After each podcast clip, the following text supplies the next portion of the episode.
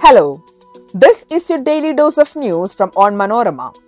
I am your host, Susan Joe Philip, and these are the major news stories of the day. We open today's DND with Rahul Gandhi's first press meet since being disqualified from the Lok Sabha. The Congress leader dubbed the action against him as a mere distraction tactic by the BJP to hide its association with the Adani group. Following the disqualification of Rahul, a plea has been filed in Supreme Court challenging the automatic disqualification of elected members upon conviction of 2 years. Next, we have a health update on Malayalam actor Innocent. Reliance names V. Srikanth as new CFO. Putin's ally proposes banning ICC in Russia. Let's get into the details. Congress leader Rahul Gandhi on Saturday dubbed his disqualification from the Lok Sabha as a mere distraction tactic by the BJP government to hide its association with the Adani group. He was speaking to the media during a press conference held at the party headquarters in New Delhi on Saturday. The press conference comes a day after Gandhi was disqualified from the Lok Sabha over a Gujarat court's conviction in the 2019 Modi surname case.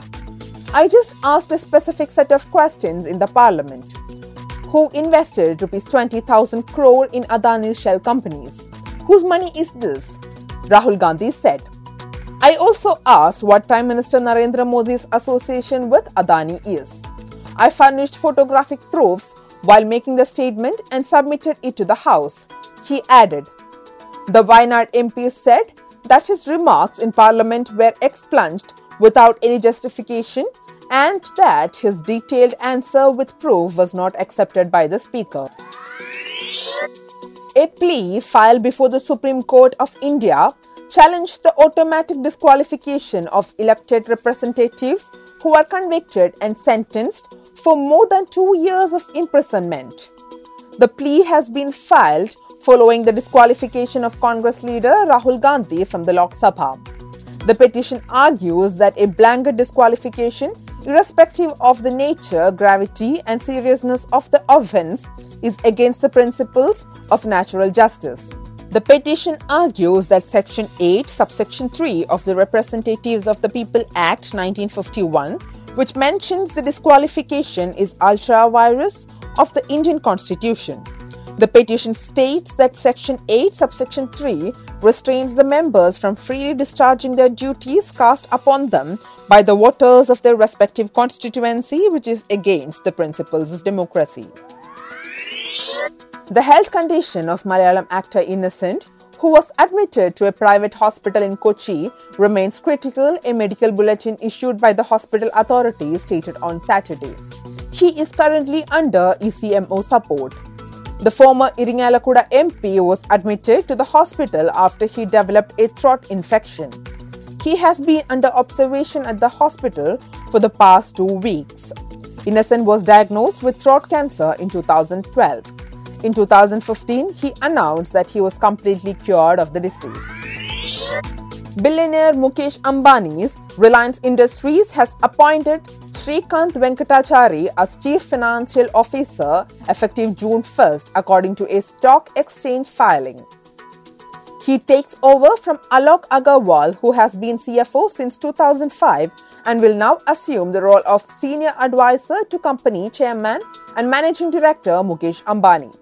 Venkatachari, 57, and currently is the joint CFO for the company. Agarwal, 65, who joined Reliance in 1993, completed 30 years with the company.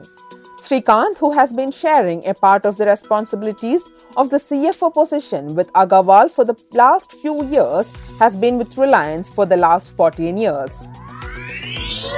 Russia's parliament speaker on Saturday proposed banning the activities of the International Criminal Court after the court issued an arrest warrant for President Vladimir Putin, accusing him of the war crimes.